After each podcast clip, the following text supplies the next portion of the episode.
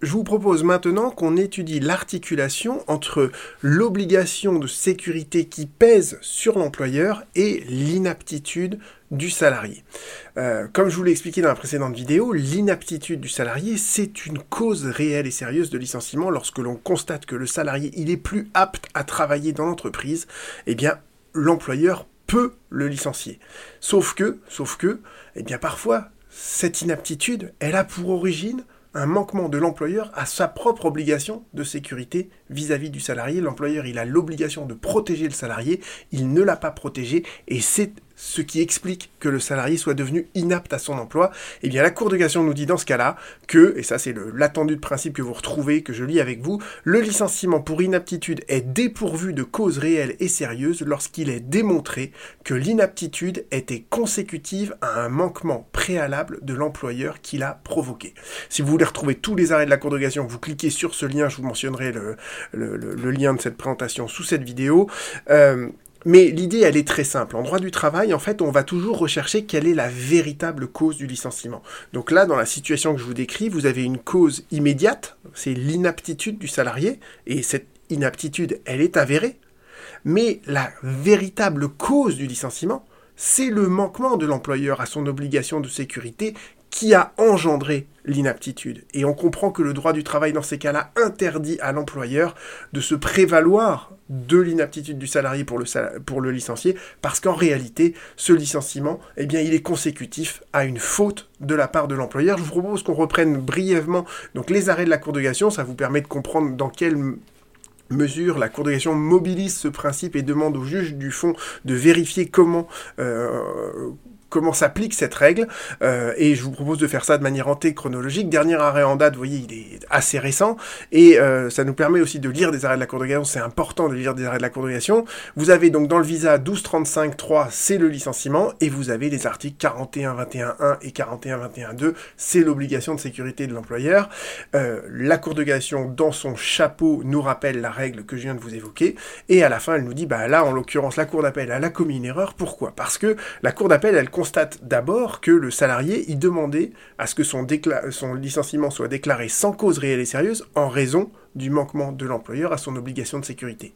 Or, par ailleurs, par ailleurs, la cour d'appel, elle avait constaté que l'employeur avait manqué à son obligation de sécurité et elle l'avait condamné à payer au salarié des dommages et intérêts. Eh bien, fort de ces deux constatations, eh bien, la cour d'appel, elle devait aussi rechercher euh, si l'inaptitude, qui est la cause invoquée par l'employeur dans l'aide de licenciement, est-ce que cette inaptitude, n'était pas consécutive à un manquement préalable de l'employeur à son obligation de sécurité qu'elle avait condamné juste avant? D'accord? Donc, voilà comment la Cour articule tout ça.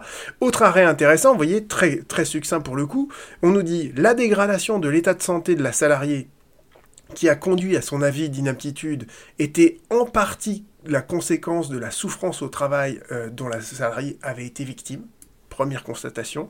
Et deuxième constatation, l'employeur, il avait connaissance de ce conflit, il n'a rien fait il n'a pas pris les mesures nécessaires pour faire cesser ce conflit, et donc il y a bien un manquement à son obligation légale de sécurité. Cet arrêt, il est intéressant parce qu'il faut le mettre en perspective avec la vidéo que j'ai fait juste avant. Dans la vidéo que j'ai fait juste avant, je vous ai dit, l'inaptitude, elle a parfois pour origine un accident du travail, une maladie professionnelle. Et là, vous voyez que on n'a pas fait reconnaître l'accident du travail, la maladie professionnelle. On a simplement constaté que, eh bien, la salariée, elle, elle avait vécu une souffrance au travail. La souffrance au travail, elle n'est pas forcément reconnue comme un accident du travail, une maladie professionnelle. Bah, cette souffrance au travail, c'est la cause de son inaptitude, d'accord? C'est ce qui justifie, au titre de l'inaptitude, son licenciement. Eh bien, cette, euh, cette inaptitude, elle résulte en fait de l'inaction de l'employeur parce que vous savez qu'au titre de son obligation légale de sécurité, depuis les arrêts Air France et EDF, l'employeur doit mettre en œuvre toutes les mesures propres à faire cesser euh, une situation de souffrance au travail et protéger euh, la, euh, la, santé et la sécurité du salarié.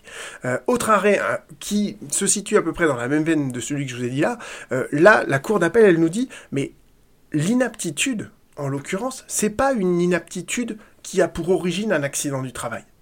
Donc, euh, on ne peut pas dire qu'il y a un licenciement euh, qui serait nécessairement sans cause réelle et sérieuse, parce que le salarié, l'employeur aurait manqué à son obligation de sécurité de résultat. Et la Cour de cassation lui dit, mais on s'en moque que l'inaptitude soit la conséquence d'un accident de travail ou d'une maladie professionnelle. Ce qu'on vous demande de rechercher là, c'est est-ce que cette inaptitude, elle est causée par un manquement de l'employeur à son obligation de sécurité de résultat. Et la reconnaissance d'un accident du travail ou d'une maladie professionnelle, ça n'a rien Ça ça, ça, nous fait basculer dans un autre régime pour l'indemnité spéciale de licenciement, ok Mais là, pour la cause réelle et sérieuse pour l'appréciation de la cause réelle et sérieuse de licenciement, on se pose juste la question de savoir est-ce que l'employeur avait manqué préalablement à son obligation de sécurité.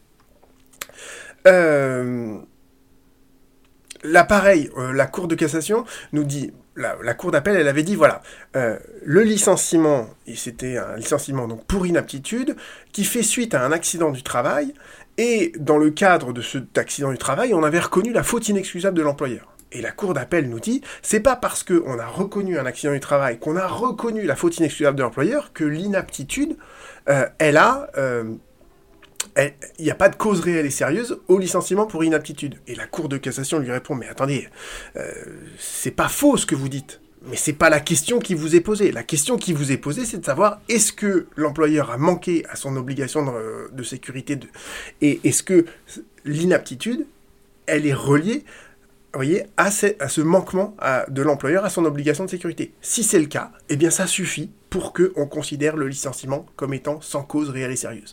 J'en arrive ensuite à une série d'arrêts, euh, vous pourrez les relire à tête reposée. Je vais reprendre euh, d'abord les deux arrêts de principe, c'est des arrêts donc de 2018, des arrêts publiés au bulletin, euh, et c'est amusant parce que vous voyez qu'on remonte dans le temps, et en remontant dans le temps, on, arrive en fait à l'origine en fait de, la problématique. Et l'origine de la problématique, en 2018, c'était euh, en fait une, question de répartition des contentieux. Vous savez qu'il y a certains contentieux qui vont devant le tribunal des affaires de sécurité sociale, maintenant on appelle ça le tribunal judiciaire spécial, donc le TAS au début, et puis après il y a d'autres, il y a un autre contentieux sur le contrat de travail qui relève du conseil de prud'homme. Donc vous avez deux juges en fait qui sont amenés à statuer sur des problématiques qui sont parfois assez proches l'une de l'autre.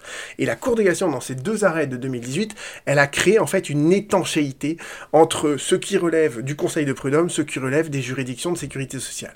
Elle nous dit, les juridictions de sécurité sociale, elles vont statuer sur quoi? Elles vont statuer sur l'indemnisation de l'accident du travail, euh, euh, qu'il soit ou non D'accord La conséquence d'un manquement de l'employeur à son obligation de sécurité. Et vous savez que dans la vidéo que j'ai faite sur la faute inexcusable, je vous ai dit qu'à partir de 2020, on a dit que, euh, eh bien, en fait, il y a une articulation entre l'obligation de sécurité et la faute inexcusable. Si l'employeur manque à son obligation de sécurité, il en découle une faute inexcusable lorsqu'il avait conscience du danger, etc. Bon, je vous renvoie à cette question-là. Mais voilà, l'objectif des juridictions de sécurité sociale, c'est de statuer sur les accidents du travail, les maladies professionnelles, et éventuellement euh, sur l'obligation de sécurité qui pèse sur l'employeur et qui est à l'origine de cet accident. Ça, c'est le TAS. D'un autre côté, vous avez le juge du contrat de travail, c'est le juge prud'homal, et le juge prud'homal, lui, il va statuer. Sur quoi Il va statuer? Sur le licenciement, sur la rupture du contrat de travail, et il va indemniser euh, cette euh, rupture du contrat de travail avec les barèmes Macron, il, est un peu euh, empêché de le faire pleinement, on va dire. et la Cour de cassation nous dit, la question de savoir si le licenciement, il a une cause réelle et sérieuse, et en l'occurrence qu'il n'a pas de cause réelle et sérieuse parce que l'employeur a manqué à son obligation de sécurité, eh bien ça, c'est bien une question qui relève de la compétence du juge prud'homal, parce que c'est bien une question qui a trait au licenciement. Donc, ce que nous dit la congrégation dans ces arrêts-là, c'est que le salarié, quand il va devant le juge prud'homal, il ne peut pas demander des dommages et intérêts en réparation de son accident du travail et du manquement de l'employeur à son obligation de sécurité aux raisons de l'accident du travail. Ça, c'est pas possible parce que cette question-là, de l'accident du travail et de l'indemnisation de l'accident du travail, ça relève des juridictions de la sécurité sociale. En revanche, en revanche, le salarié peut parfaitement demander des dommages et intérêts pour licenciement sans cause réelle et sérieuse en raison du manquement par l'employeur de son obligation de sécurité de résultat.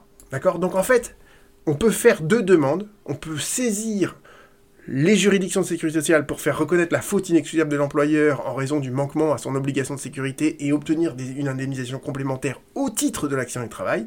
Mais on peut aussi, lorsqu'on a été licencié, aller devant le conseil de prud'homme et demander l'indemnisation pour absence de cause réelle et sérieuse du licenciement pour inaptitude dès lors que cette inaptitude, elle est causée par un manquement de l'employeur à son obligation de sécurité de résultat. Et c'est ce que vous disent encore ces autres arrêts juste au-dessus. Euh, que vous pourrez relire tranquillement à tête reposée en regardant cette, euh, la présentation que, dont je vous mentionnais le lien sous cette vidéo. À bientôt.